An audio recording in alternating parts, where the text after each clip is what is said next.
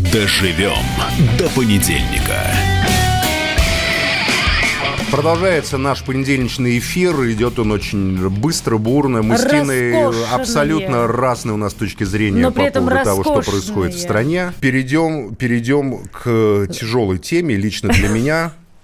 Нет, А, ты Тина, к последней хотел перейти еще, теме? еще не... А, до этой нет, темы, окей. нет, подожди, тяжелую тему, потому что год назад, 30 июля 2017 года в Центральноафриканской Республике были убиты три российских журналиста Архан Джемаль, Александр Старгоев, Кирилл Радченко. Они были убиты во время командировки, когда они пытались снять фильм о частной военной компании, которые связывают с бизнесменом Евгением Пригожиным.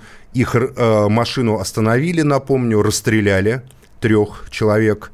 И э, водитель каким-то странным образом остался в живых, вернулся. И только единственное со слов водителя официальной версии, что это были какие-то арабоязычные бандиты. Хотя расследование, детально проведенное разными заинтересованными сторонами, и я тоже вел свое расследование, э, показывает о том, что версия об арабоязычных бандитов, мягко выражаясь, не выдерживает критики, и плюс к этому еще очень вызывает большие сомнения и большие вопросы.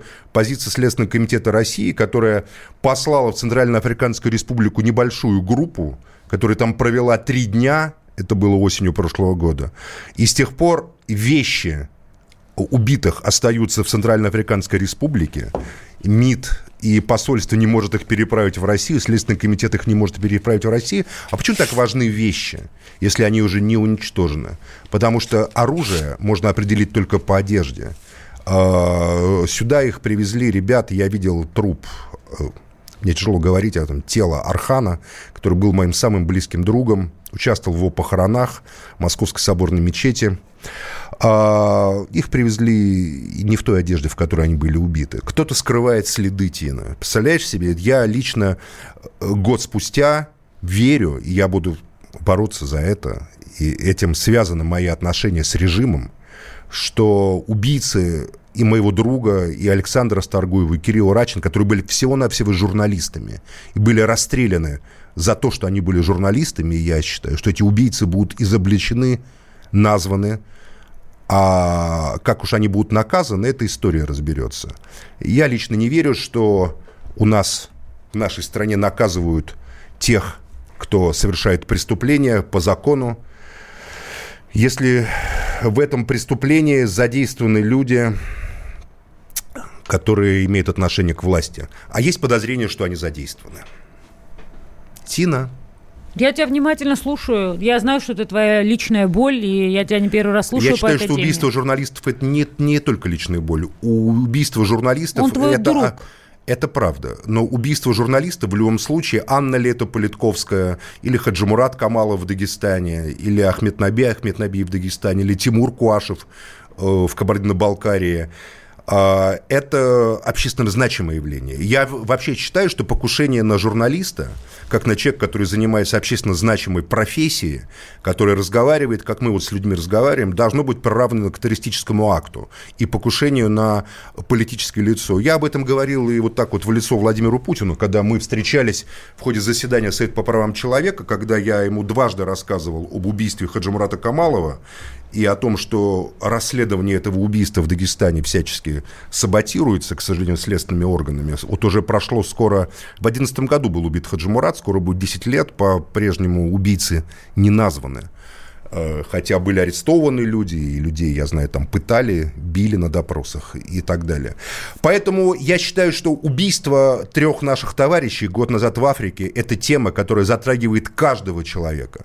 Вот есть такой сериал, я его очень люблю, итальянский «Мафия убивает только летом», про события в Сицилии, жизнь в Сицилии глазами десятилетнего мальчика, как происходит в Палермо, происходили события. 79 год – это был пик борьбы с мафией. Мафия – это не какая-то преступная группировка, которая отдельно живет там где-то в каких-то подвалах.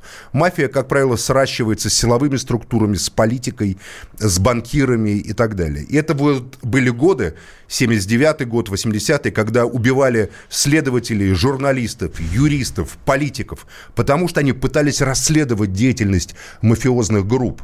И общество итальянское справилось с этим, оно проявило солидарность. Оно сказало, это не отдельное частное преступление. Покушение на жизнь журналиста, на жизнь известного адвоката, на жизнь политика, на жизнь юриста – это то, что касается всех и каждого. И поэтому Италия очистилась от, от этой скверны, которая называлась мафией и коррупция. А у нас, к сожалению, нам все время кажется, что это далеко в Африке было. Это не, это не далеко в Африке. Это здесь и сейчас.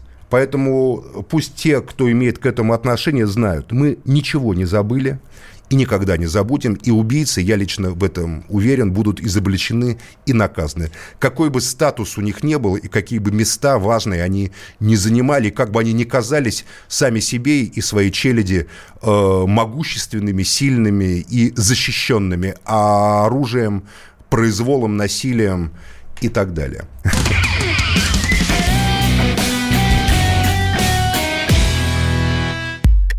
Радио как книга. Разливает воображение. Но для тех, кто хочет больше, мы ведем свой YouTube-канал. Все эфиры, трансляции, именитые гости, крутые спикеры, громкие заявления и провокации. Бурная жизнь прямо из студии. Радио «Комсомольская правда». Надо и сто раз услышать, и один раз увидеть. Накал страстей на радио «Комсомольская правда». Кто прав? И главное, кто виноват? все губернаторы и мэры сидят у телевизора с э, блокнотиком. Не дай бог, кто-то что-то сейчас Путину задаст какой-то Врачей вопрос. нет? Нет. Педагогов нет? Нет. Мы тут революционную ситуацию себе закладываем. Кстати. Жги глаголом этих мразей. Извините, у нас каждую неделю какие-нибудь там задержания и посадки. Андрей и Юлия Норкины. По будням в 9 вечера программе «Простыми словами». Не могу ответить на этот вопрос.